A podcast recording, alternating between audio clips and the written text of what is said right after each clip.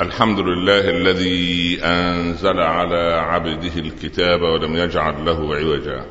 سبحانه له دعوة الحق حرص عليها وأوجب التبشير بها ولتكن منكم أمة يدعون إلى الخير ويأمرون بالمعروف وينهون عن المنكر وأولئك هم المفلحون.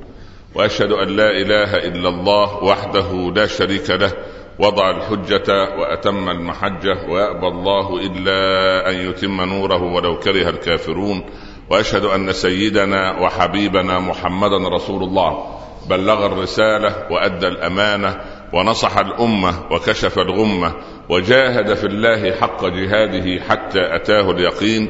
صل اللهم عليه وعلى آله وأصحابه وأزواجه وأتباعه الذين آمنوا ولم يلبسوا إيمانهم بظلم. أولئك لهم الأمن وهم مهتدون. أما بعد.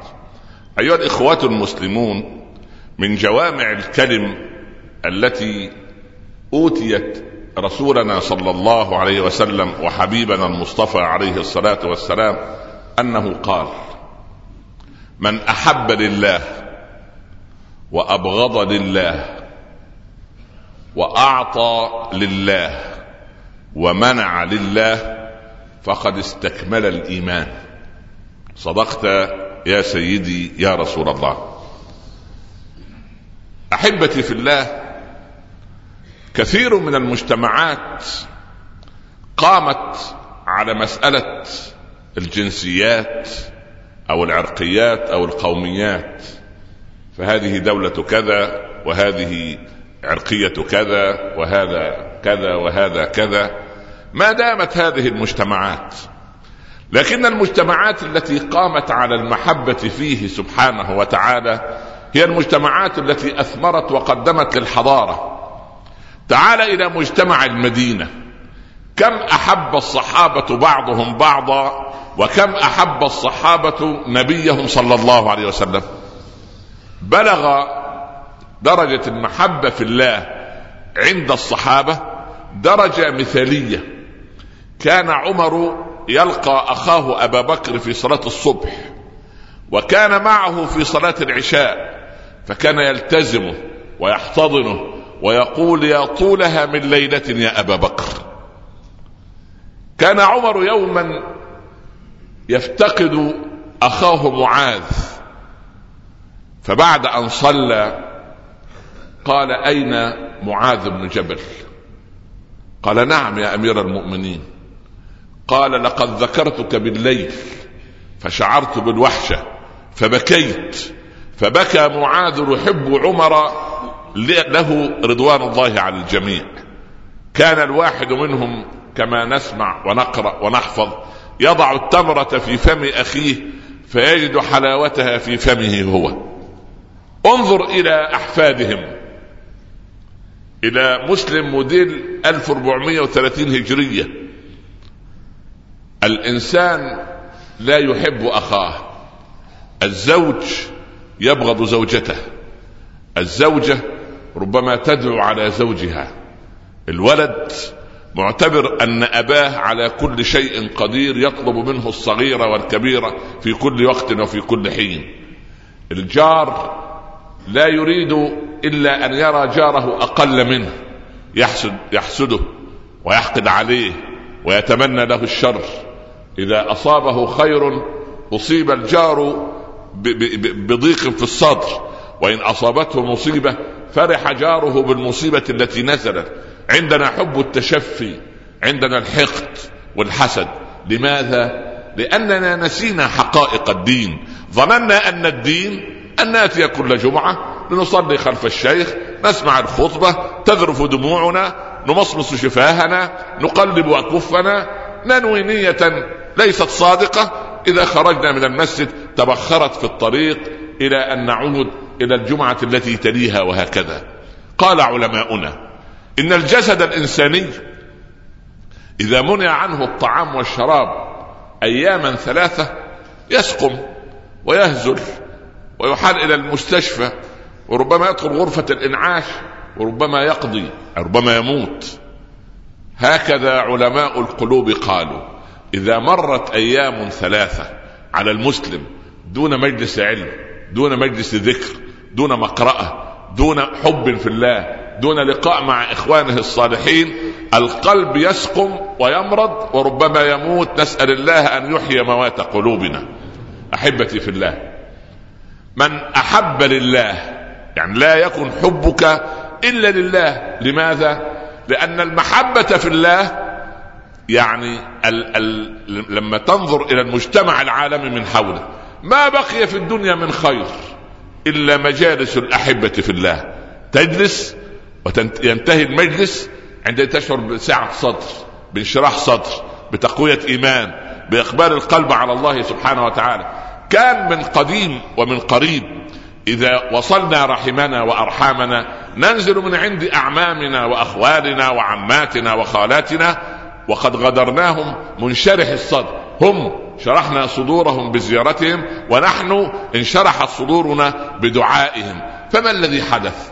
قطعنا ما أمر الله به أن يوصل ثم نريد أن نعلق المصائب على آخرين على علماء وعلى حكام وعلى أمراء. لا والله يا أخي الكريم علق الأمر على نفسك أنت. ابدأ أنت وقل هل أنا من المسلمين؟ هل أنا مسلم صادق؟ إن عمر لما جلس مرة يحذر الصحابة من من الذي يسرع في الصلاة أن صلاته غير مقبولة وأنه ينقرها كنقر الغراب في الرمة وما زال عمر يحدث ويحدث ويحدث حتى قال أحد الصحابة يا أمير المؤمنين هذا حال من يصلي فكيف حال من لا يصلي؟ قال أنا أحدثكم عن المسلمين. سبحان الله. إذا هل أنت مسلم؟ هل أنا مسلم؟ اسأل نفسك هذا السؤال. ما هو الإسلام؟ هل الإسلام صلاة وصيام؟ قال صلى الله عليه وسلم المسلم من سلم المسلمون من لسانه ويده. هذه قضية منطقية. طب اعكس القضية. من لم يسلم المسلمون لا من لسانه ولا من يده؟ فماذا يكون سبحان الله. المؤمن من أمنه الناس على دينهم وأموالهم وأعراضهم. هل عندما تسير في السوق أو في الشارع وترى هذه وتلك وتنظر أما علمت أنك ما سلم أخوك المسلم وما سلم عرضه من عينيك عندئذ تقول أنا لست من المؤمنين لأن المؤمن من أمنه الناس على دينهم وأعراضهم. إن أبا يزيد لما ذهب مع مريد الله عند أحد الإخوان فأكل عنده وقدم بعد الطعام قام قام أحدهم ليغسل يد الشيخ فصب بالإبريق على يديه. تلميذ الشيخ جنبه فلما انتهى هذا الأمر خرج أبو اليزيد وتلميذه قال التلميذ للشيخ يا شيخ ليس من المروءة أن تصب النساء على أيدي الرجال. يعني يبدو صبت الماء جارية. ليس من المروءة أن تصب النساء على أيدي الرجال. قال أبو اليزيد والله منذ عشر سنين وأنا آكل في هذا البيت ما نظرت مرة وعلمت أن الذي صب على يدي رجل كان أم امرأة. هذا الذي حدث مع حاتم عندما طرق باب شيخه شقيق فقال شقيق البلخي لزوجته إني أتوضأ انظري من بالباب. فتحت الباب وعادت قالت قالت صاحبك الأعمى قال ما لي من أصحاب عميان؟ فلما خرج شقيق وجد تلميذه النجيب حاتم الأصم. ضحك شقيق وقال ظنتك زوجتي أنك أعمى. حاتم يزور شقيق في هذا الوقت منذ ثلاثين عاما. ما أدركت المرأة أن الرجل مبصر؟ يا إخوتاه يجب أن نعود إلى المنبع أن نحب لله وأن نبغض في الله. كيف نبغض في الله؟ أنا لا أبغضك كشخص أنت لا تبغضني كشخص كإنسان. أنت تبغض في اعمالي السيئة تبغض في فجوري تبغض في فسقي تبغض في تعدي على الحدود انتهاك لحرمات الله. هذه هي البغضاء الحقيقية. ورغم ذلك إن رأيتني على معصية من تلك فما عليك إلا أن تغض الطرف ولا تنشرها بين الناس. ثم أن تدعو لي بظهر الغيب فإن المسلم يدعو رب العباد بلسان لم يعصه وهو لسان أخيه الذي ما عصاه هو به. عندئذ يستجيب رب العباد عز وجل. استأذن عمر النبي صلى الله عليه وسلم للحج فقال له الحبيب صلى الله عليه وسلم لا تنسنا من صالح دعائك يا أخي. فكان عمر يكرر كلمة يا أخي ويقول والله لو أن لي ما في الدنيا كلها ما نزلت عن كلمة أخي التي ضمني معه رسول الله صلى الله عليه وسلم. إذا من أحب لله وأبغض لله وأعطى لله أنت عندما تعطي. هذا موسم إعطاء مثلا زكاة المال إخراج الزكاة. أنت عندما تخرج الزكاة تقول هذا حق إخواني الفقراء عندي. هذا هو حق الفقراء والمساكين عندي. فعندئذ أنا أدعو للمسكين بعد أن أعطيه الزكاة لأنه نقل زادي إلى الآخرة حمل زادي إلى الآخرة طهرني من المال الذي إن بقي في مالي صار نجسا وأجمع إن للأسف الشديد إن وصلت المبالغ إلى ملايين يجب أن يراعي الإنسان وإلى الآلاف يجب أن يحسب الإنسان حسابا. إذا كان في الشركات في مدقق حسابات مراجع حسابات يحسب ما دخل الشركة ما الصادر ما هو الوارد ما هو حجم المهلكات المستهلكات الأصول الثابتة الأصول المتداولة الأصول المتحركة إلى هذه اللهجات المحاسبية التي لا أفقه فيها كثيرا. لكن أنت تأتي بمدقق للحسابات حتى تضبط حسابات الشركة. ألا تحتاج الآخرة؟ إلى مدقق حسابات تسأل العالم وتقول أنا عندي أرض بوار لا تزرع ولكن حجزتها للتجارة. هل فيها زكاة؟ عندي بيت واسع ولكن غير مسكون وغير مؤجر. هل فيه زكاة؟ المجوهرات الغالية التي عند الزوجة هل فيها زكاة؟ الزروع التي نزرعها من هنا وهناك هل فيها زكاة؟ المصانع كيف نزكي عنها؟ الأسهم والسندات كيف نزكي عنها؟ الأموال السائلة وغير السائلة الديون المعدومة وشبه المعدومة ألا يحتاج هذا إلى فقه؟ نستطيع أن نستجلب به الحلال ونعلم ما هو الحلال وما هو الحرام لكن إن وخزك قلبك مرة أو لم تستطع أن تضع قدمك على الطريق مرة سارعت إلى أفضل الأطباء وأمهر الأطباء واحدق الأطباء وتسأل أي دولة في العالم في طب العيون أفضل؟ أي دولة في العالم في طب الكبد؟ أي دولة في العالم في طب العظام؟ لماذا؟ لأنك حريص على صحتك.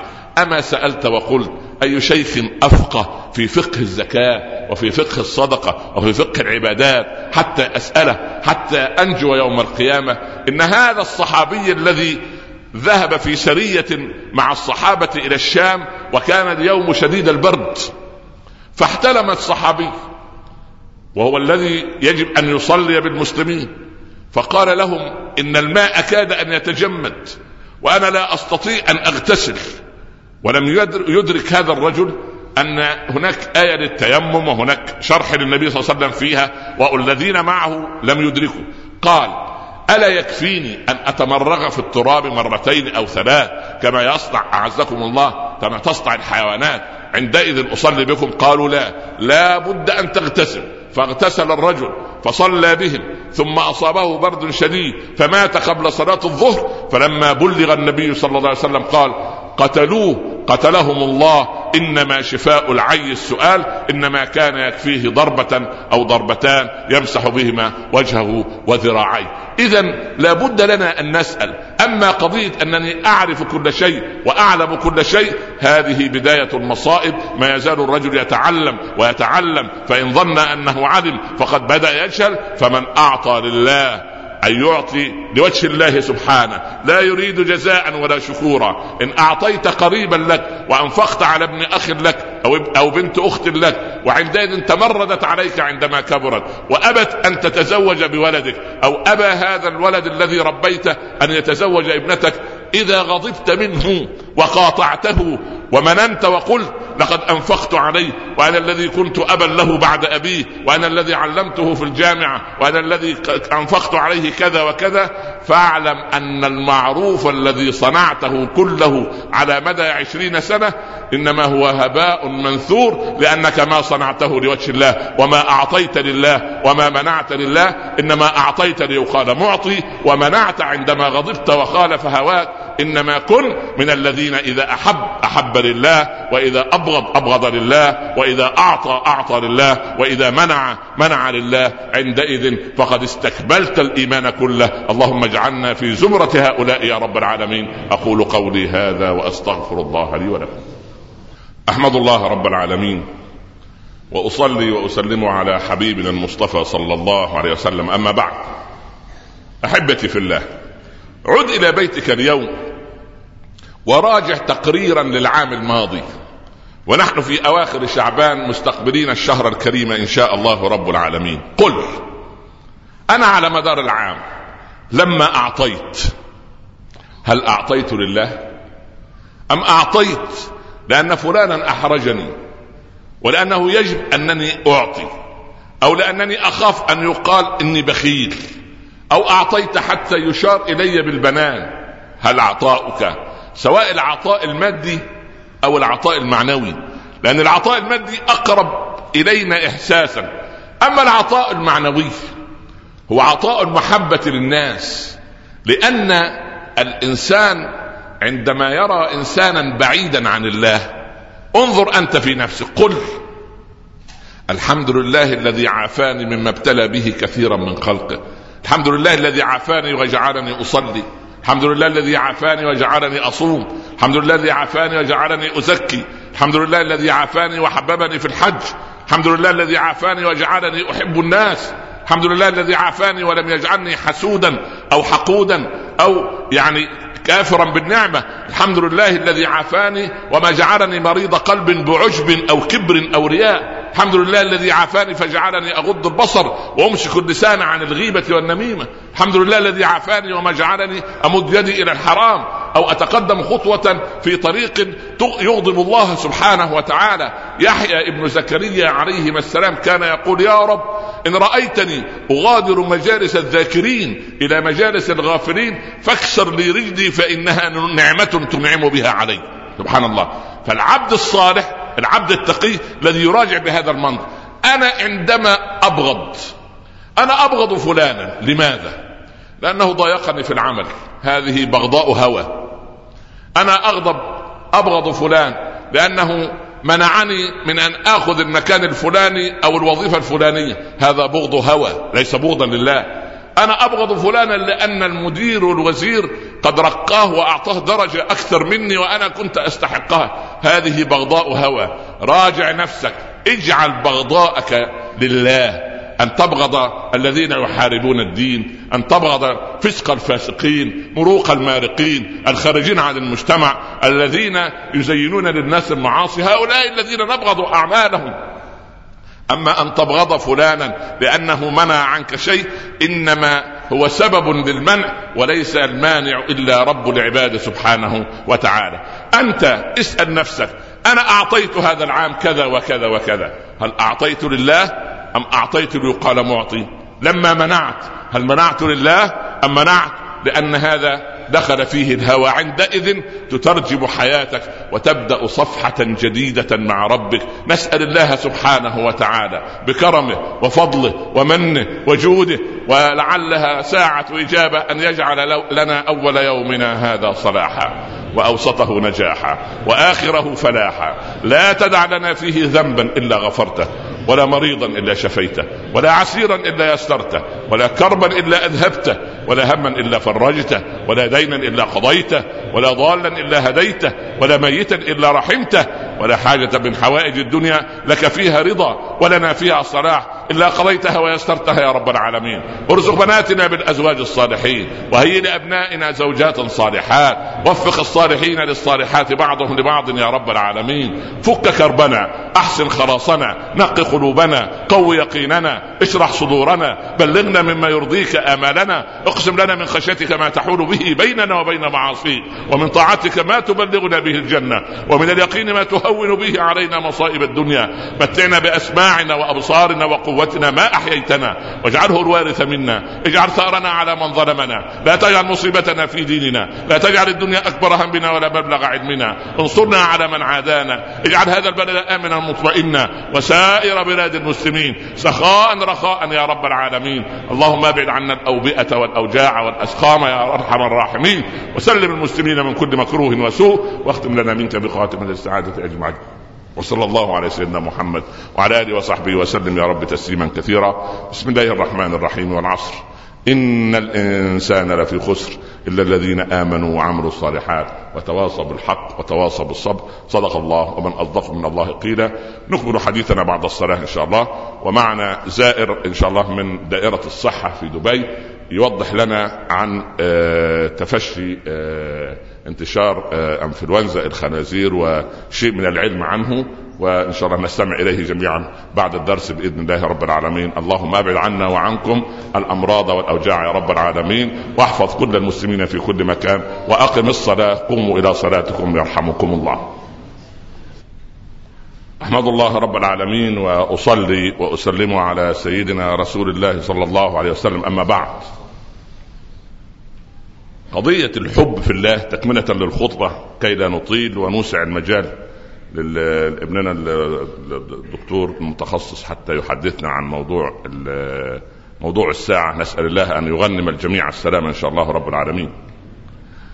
ما معنى الحب في الله؟ يعني أحب في الله.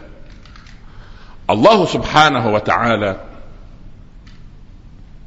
جعل كما قال عمر عندما سمع النبي صلى الله عليه وسلم لن يكمل إيمان أحدكم حتى يكون الله ورسوله أحب إليه مما سواهما. سيدنا عمر رجل صادق لا يعرف اللف ولا الدوران.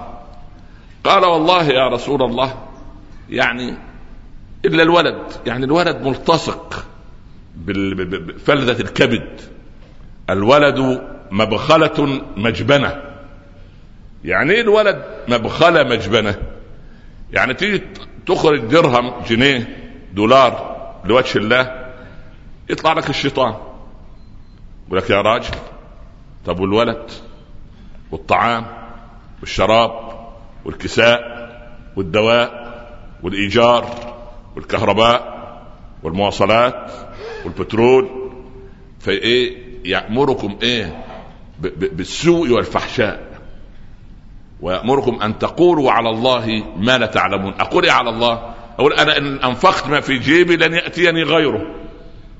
لكن رب العباد عز وجل لما كنت أنت جنينا في رحم أمك وعند إكمالك 120 يوم في اليوم ال 121 يكتب لك العمر والرزق الرزق المادي والرزق المعنوي رزق الوقت رزق الصحة رزق الزوجة الصالحة رزق الولد الصالح رزق البيئة العلمية الموجودة رزق البلاد التي فيها أمن وأمان رزق المكان اللي فيه الآذان خمس مرات رزق المفتين والعلماء الموجودين رزق الناس التي تسأل يسأل بعضها عن بعض رزق الأقارب والأحبة رزق أحبتك في الله الذين يدعون لك بظهر الغيب. كل هذا نوع من الرزق. لماذا لا يوضع على الميزان؟ لكن الرجل الغربي يضع مسألة الرزق هي مسألة المال. وبعدين إذا ضاع المال ضاع. لكن المؤمن كما قلت لك من قبل كسب ألف أيام العز. فلما حدثت الأزمة وهي أزمة إيمانية وليست أزمة مالية ولا اقتصادية لما حدثت الأزمة رزق بثلثماء فقط. هنا نحن أمام شخصين. شخص يقول أنا خسرت في هذا العام كام؟ سبعمائة. لأن العام الماضي كسبت كام؟ ألف. هذا العام كسبت كام؟ ثلثمائة يبقى الخسارة كام سبعمائة. هذا هو الإنسان البعيد عن فهم الإيمان. المؤمن ماذا يقول؟ يقول أنا رزقي العام السابق وهذا العام مجموعهما 1300 بس وزعوا بحيث أخذت 1000 في السنة الماضية وأخذت السنة دي إيه؟ 300 يقر قلبه أم لا يقر؟ تستريح نفسه أم لا يستريح؟ فالإيمان راحة الإيمان راح عليك حتى دنيوية. تستريح. تكون كده هادئ البال. سبحان الله. هادئ البال. مطمئن. ليه؟ لأن أبو حامد الغزالي قابل أحد تلاميذه. أبو حامد ده قصة. كان يقول كان يحضر لي في المسجد من ضمن المريدين خمسمائة من العلماء. لو وزع علم واحد منهم على أهل الأرض ما بقي واحد جاهلا بالله. يا الله تلاميذه بهذا الشكل. ما شاء الله عليكم زي كده يعني ما شاء الله. كلنا بنعكز على بعض يعني, يعني سبحان الله يعني يعني لا الأمر. ف ففي مرة هو يحدث نفسه يقول فخشيت أن يدخلني غرور. قلت يا الله ال 500 عالم دول يحضروا عندي أنا.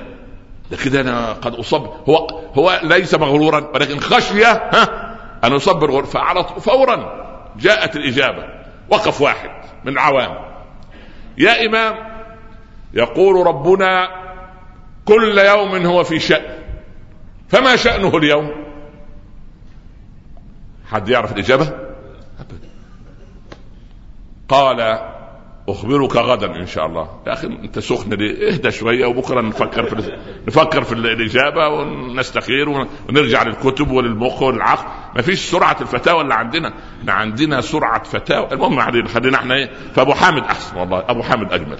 المهم ثاني يوم قال يمكن السائل إيه؟ نسي هو لسه الدرس أبا حامد. كل يوم هو في شأن ما شأنه اليوم؟ إن شاء الله غدا بإذن الله.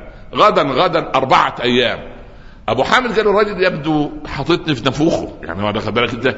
يعني خلاص يعني ما ما أنا مش مش مش راضي ينساني فدعا ربنا يا رب ألهمني الإجابة. نام أبو حامد. رأى في الرؤيا حبيبنا صلى الله عليه وسلم. قال له يا أبا حامد إن جاءك السائل ليسألك غدا ما شأن الله اليوم؟ قل له إن لله أمورا يبديها يظهرها يعني ولا يبتديها يرفع اقواما ويخفض آخرين. أبو حامد أخذ الإجابة من من؟ من الكنترول من المنبع؟ راح على الدرس. أول ما بدأ أما بعد أين السائل؟ خلاص مع الإجابة. مش منتظر الثاني يقعد يقول له فين قال نعم. قال ما سؤالك؟ إيه سؤالك يا رجل أنت؟ قال كل يوم هو في شأن. ما شأنه اليوم؟ قال يا هذا إن لله أمورا يبديها ولا يبتديها يرفع أقواما ويخفض آخرين. قال السائل يا أبا حامد أكثر من الصلاة والسلام على من علمك هذا في المنام. يبقى مريد من نوع إيه؟ من نوع آكل الصبح لغاية ما هو فاتح فمه للخطبة لا فاهم الراجل بيتكلم عن حب في الله والبغض في الله لك وين؟ يقول ده الشيخ عمر في الآخر اكتشف إن إيه؟ إن هذا هو الخطيب. الحمد لله الذاكرة ما زالت إيه؟ الذاكرة ما زالت موجودة. فاذا هذا طراز المحبة في الله. فطبعا أبو حامد الله يرضى عليه يعني يعني بهذا المنطق يعني عجيب. فالمهم أبو حامد سأل تلميذ من التلاميذ. إحنا بس إيه دخلنا إعصار سن إحنا عايزين نسمع الدكتور الحقيقة الآن متشوقين إلى موضوع الموضوع اللي مخوف الناس كلها. لا تخافوا نحن في يعني أنت إذا جئت لله ها وانفضضت لله بالله عليك هل يصيبك مكروه لكن تأخذ الاحتياطات الاهل العلم يقولون عنها وخلاص إن شاء الله ونسأل الله أن يشفي كل مريض وأن يعافي المجتمعات كلها إن شاء الله من كل مكروه مسؤول كان تزلزلت المدينة على عهد عمر. فصعد المنبر وقال أيها الناس لا تتزلزل الأرض إلا لذنوب قد صنعت عليها فاتقوا الله عباد الله. سبحان الله. وكثرت الأوجاع والأسقام التي لم تكن إيه في سابقيه من علامات الساعة. المهم نسأل الله العفو والعافية. قال أين كنت؟ أنت من يومين ثلاثة؟ ما كنتش موجود. قال كنت في بلاد كذا. قال وماذا سمعت من أهل العلم؟ أول ما يسأل أبو حامد يسأل عن إيه؟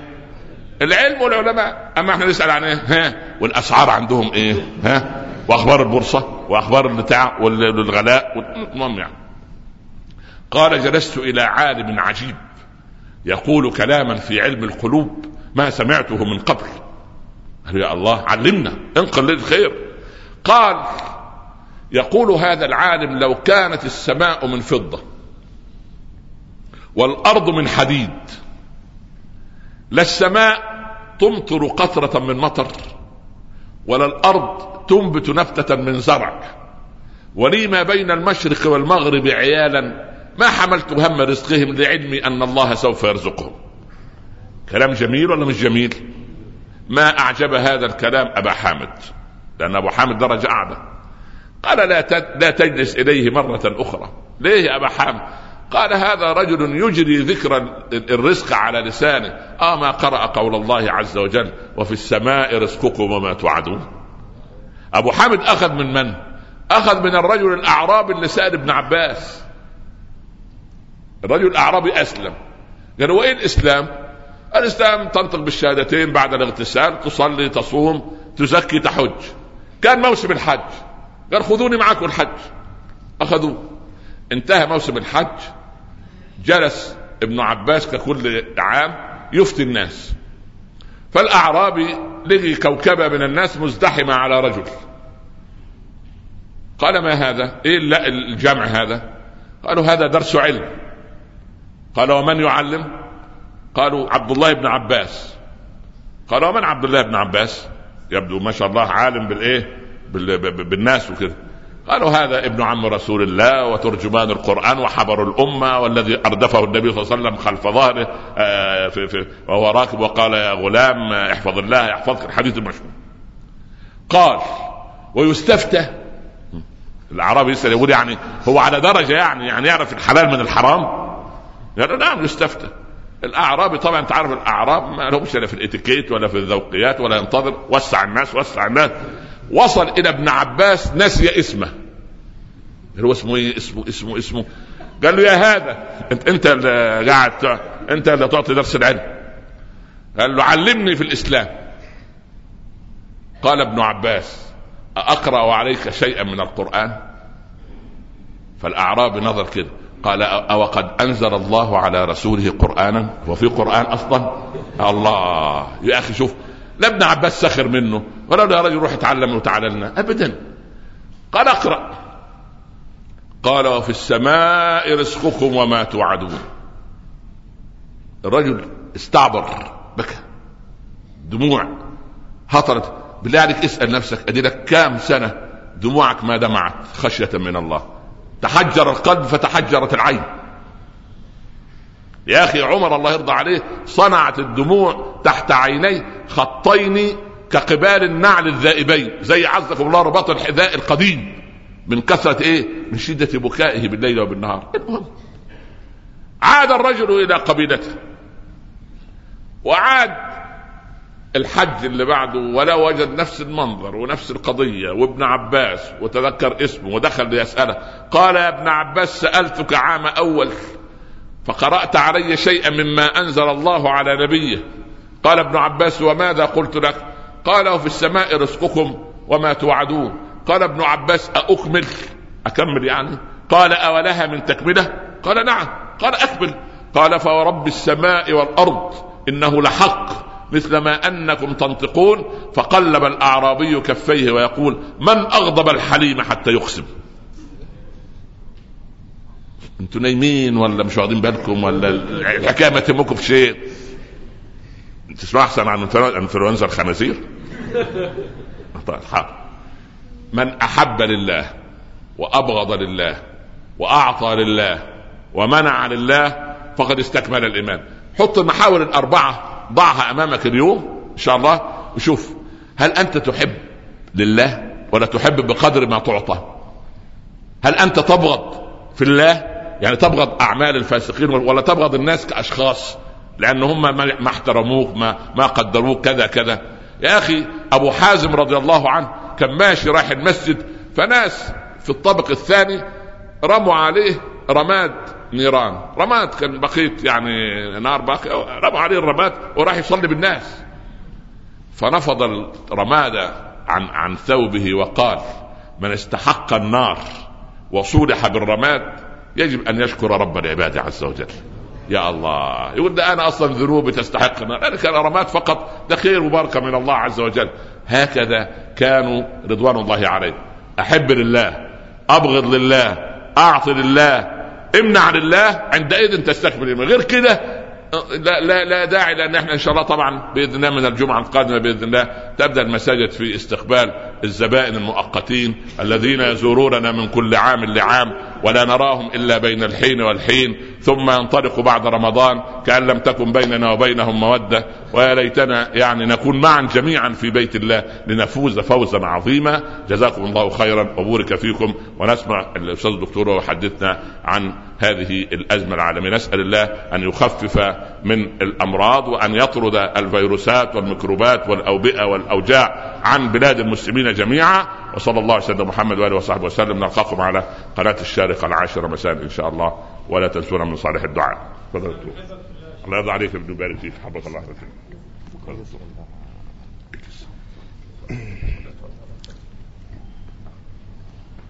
السلام عليكم ورحمة الله. طبعا من الصعب أن يكون كلامي ممتع زي كلام الشيخ عمر رجاء أن تتحملوا يعني. وسأخذ خمس دقائق فقط. أنا أخوكم محمد دسوقي طبيب في دائرة الصحة والخدمات الطبية. واليوم إن شاء الله سنتكلم عن هذا الوباء اللي يقلق جميع الناس. سنعرض معكم الأعراض التي تظهر بهذا المرض وكيفية التعامل معه وكيفية الوقاية منه. لأنه في الأصل الوقاية خير من العلاج. وفي البداية أحب أن أطمئنكم أن هذا المرض لا يختلف كثيرا عن الإنفلونزا العادية لأنه من نفس الفصيل وأعراضه تتشابه كثيرا مع الإنفلونزا العادية وهي الزكام يعني العطس والكحة وارتفاع في الحرارة وآلام في العضلات والجسم وقد يصحبه إسهال أو قيء. بتختلف من مريض لآخر. ولذلك قد يصاب كثير من الناس بإنفلونزا عادية ويتخيلوا أنها إنفلونزا الطيور لأنه من أشهر الأمراض التي تقابل الأطباء في جميع أنحاء العالم في كل فصول العام هو الزكام والكحة وارتفاع الحرارة. فرجاء يجب ألا نصاب بالهلع عندما نتعرض لمثل هذه الأعراض. لأن هذا المرض نسبة الشفاء فيه عالية للغاية إذا ما قورن بجميع الأمراض الأخرى. والحمد لله إلى الآن لم تسجل حالة وفاة واحدة في دولة الإمارات العربية المتحدة. ونسبة الوفيات التي سجلت في جميع أنحاء العالم مقارنة بعدد المصابين تعتبر متدنية للغاية لأنه مرض قد يشفى منه المريض بدون أخذ علاج. وبتحدث حالات كثيرة. إذا كان الشخص مناعته قوية يستطيع أن يقاوم هذا المرض بدون أخذ العقار. ولكن نحن ننصح جميع الأخوة وكل واحد فيكم إن شاء الله له أسرة وله أصدقاء وله جيران وهذا الجمع الغفير يستطيع أن ينشر هذه المعلومات البسيطة ويفيد بها المجتمع قاطبة. وهي النظافة العامة. النظافة العامة هي أحد الأساليب المهمة في الوقاية من هذا المرض. يعني ببساطة غسل اليدين بشكل متكرر وبشكل جيد. يقيك بكثير كثير من التعرض لهذا المرض. لأنه هذا الفيروس بيتواجد على الأسطح الجامدة مثل الطاولات والمطاعم والأكر البيبان لمدة ساعتين وبعدين يقضى عليه. فإذا حتى لمست شيء ملوث وكنت بتغسل إيدك بشكل متكرر وده للمسلمين على أقل الوضوء. إحنا بنتوضأ خمس مرات في اليوم.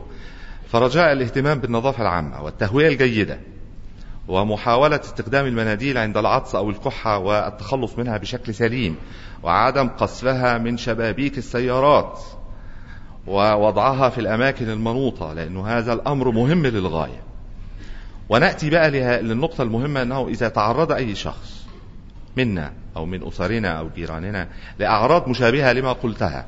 يجب عليه إذا كان إذا كان من السهل عليه أن يتوجه إلى أقرب عيادة يتوجه إليها لأنه عقار آه العقار متوفر في جميع عيادات دائرة الصحة ووزارة الصحة وهو مجانا ويعطى للمريض عندما يتوجه أي أي مريض إلى أحد العيادات يجرى له فحص سريع آه، وإذا كان الأعراض آه، ثابتة وكان على اتصال بشخص قادم من أي دولة من الدول المنتشر فيها المرض بيعطى بيبتدى معه العلاج ويؤخذ منه العينة ويتم عزله وإذا آه، تأكدنا أنه يمكن أن يعزل في بيته في حجرة منفصلة بها حمام منفصل وفيها أساليب نظافة يمكن.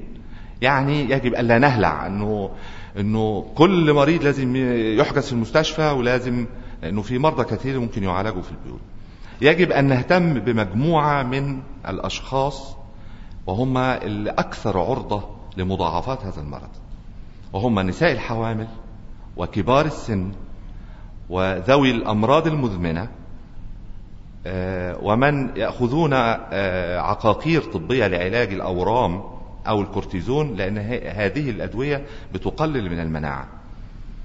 فدول بالذات يجب أن نحرص عليهم بشكل زيادة شوية لأنه بتكون أعراض المرض عندهم أكثر حدة لأنه درجة المناعة عندهم بتكون أقل.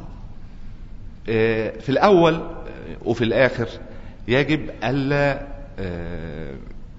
نهلع. لأنه الذعر الذعر والخوف الشديد آه، ليس مطلوبا لأنه آه، هناك أوبئة كثيرة وأمراض كثيرة موجودة في المجتمع ولكن هذا المرض أخذ من الإعلام نظرا لوجوده عالميا آه، شكل كبير ولذلك كل الناس بتتكلم عنه. أولا يجب أن نستعين بالله يعني قل لن يصيبنا إلا ما كتب الله لنا. لا أمر يجب أن إحنا حتى مع كل إجراءات الوقاية لا يستطيع أحد أن يضمن. ولكن إحنا بنقول أنه نتبع أساليب الوقاية. وإذا أصيب أي أحد من جيراننا أو أهلنا أو أصدقائنا أو إحنا بهذه الأعراض يتوجه لأقرب عيادة. والحمد لله الدولة ودائرة الصحة موفرة كل الإجراءات العلاجية والوقائية وعاملين خط ساخن للمكالمات. آه، بحيث إنه أي شخص يحب يستفسر عن أي حاجة موجودة آه، فأتمنى من الأخوة جميعا أنه من اليوم مراجعة آه، أساليب النظافة العامة داخل البيوت وخارج البيوت.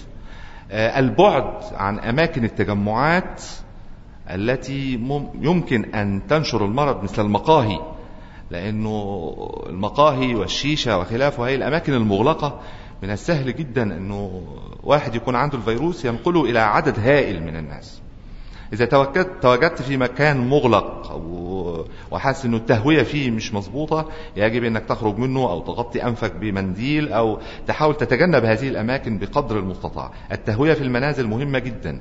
يجب على الأخوة أنهم يفتحوا النوافذ ويجعلوا الهواء النقي يدخل ومدة نص ساعة ساعة ويرجعوا يقفلوها ويشغلوا المكيفات مرة أخرى. صيانة المكيفات مهمة وتنظيفها بشكل دوري. وأتمنى من الله أن تكون هذه الكلمات مفيدة لنا جميعا إن شاء الله. عايزين يسألوا. في وقت للأسئلة. حد يحب يسأل سؤال للدكتور محمد؟ اتفضل. آه،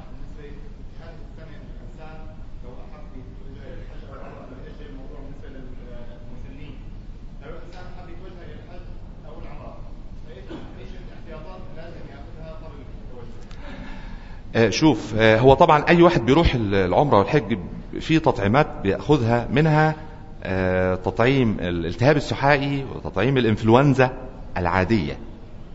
في الإنفلونزا العادية مش إنفلونزا الخنازير. ولكن مسألة كبار السن واللي عندهم أمراض مزمنة واللي بيأخذوا أدوية مثبطه للمناعة من الناحية الفقهية لا أعلم. ولكن أنا كطبيب إذا استطاع أن يؤجل فليؤجل. يعني المكان لأنه آه، آه، في الحج عدد كبير من الناس وتجنب الاختلاط آه، صعب للغاية. دي بقى هترجع لهذا الشخص أن أن يخاطر ده هذا أمر في الفقه لا اعلمه ولكن أنا كطبيب كطبيب أنصحه بالابتعاد عن الاماكن المزدحمة للغاية لأنه نسبة انتشار المرض فيها بتكون أعلى. وطبعا الحج والعمرة بتكون الأعداد غفيرة. آه، وهذا الأمر بقى الشيخ يسأل فيه. آه، لا يسأل فيه الطب. تفضل. المجتمع اللي إحنا عايشين فيه في العمل هو مجتمع معظم أماكن العمل مغلقة بتعتمد على التكييف. حتى الشبابيك لا تفتح. نعم. هل التكييف وسيلة لنقل العدوى ال- هو لو لو في صيانة جيدة للمكيفات بشكل دوري من قبل ال- المكان اللي حضرتك بتشتغل فيه ده طبعا بيقلل ومش بس الإنفلونزا في أمراض كثيرة بتنقل عن طريق المكيف أمراض في الجهاز التنفسي. وإذا كانت الصيانة جيدة لأنه في بعض الميكروبات بتفضل تنكات المية وأماكن المكيفات للنمو. فهذا أحد الأمراض اللي ممكن يتنقل عن طريق النفس وبيلف في أجواء الحجرة الموجود فيها. ولا بد إن كل المجتمع يشترك في هذا الأمر. الوقاية ليست وقاية شخص واحد يجب كل الهيئات وكل مسؤول في مكانه. يعني زي ما حضرتك أشرت دلوقتي المسؤول عن المكيفات في هذا المكان يجب إنه يزود شغله شوية وينظفها بشكل جيد و... لأنه ده أحد ال- المصادر. إحنا بنقول كل الحاجات دي بتقلل من إمكانية الإصابة بالمرض. مفيش زي ما بنقول بال... بالإنجليزي جارانتي 100% إحنا بنحاول نقلل من إمكانية التعرض للمرض. وحتى لو تعرضنا للمرض يجب أن نطمئن جميعا. الحمد لله أن له علاج. ده شيء ده شيء طيب. هو آه لسه ملوش لقاح.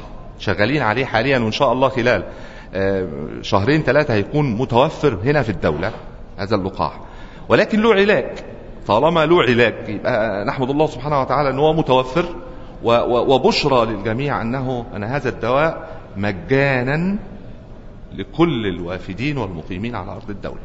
بيعطى لكل الناس. الحمد لله أنه موجود ومتوفر؟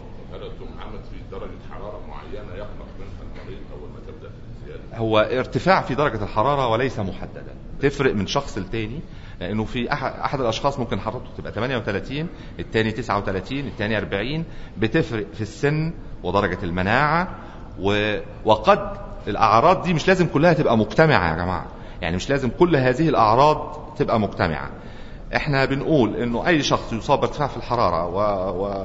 وعطس وكحة معها إسهال أو معها آلام في العظام وخاصة إذا كان احتك بأحد الأشخاص الذي ثبت أنه مصاب ده بقى لازم نبقى بناخده ب- بجدية.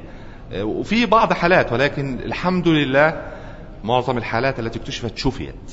فده دي هذه بشرى للجميع. يعني. الله يخليك. الله يخليك. شكرا جزيلا يا جماعة. بارك الله فيك. شكرا الله يخليك. ربنا يبارك فيك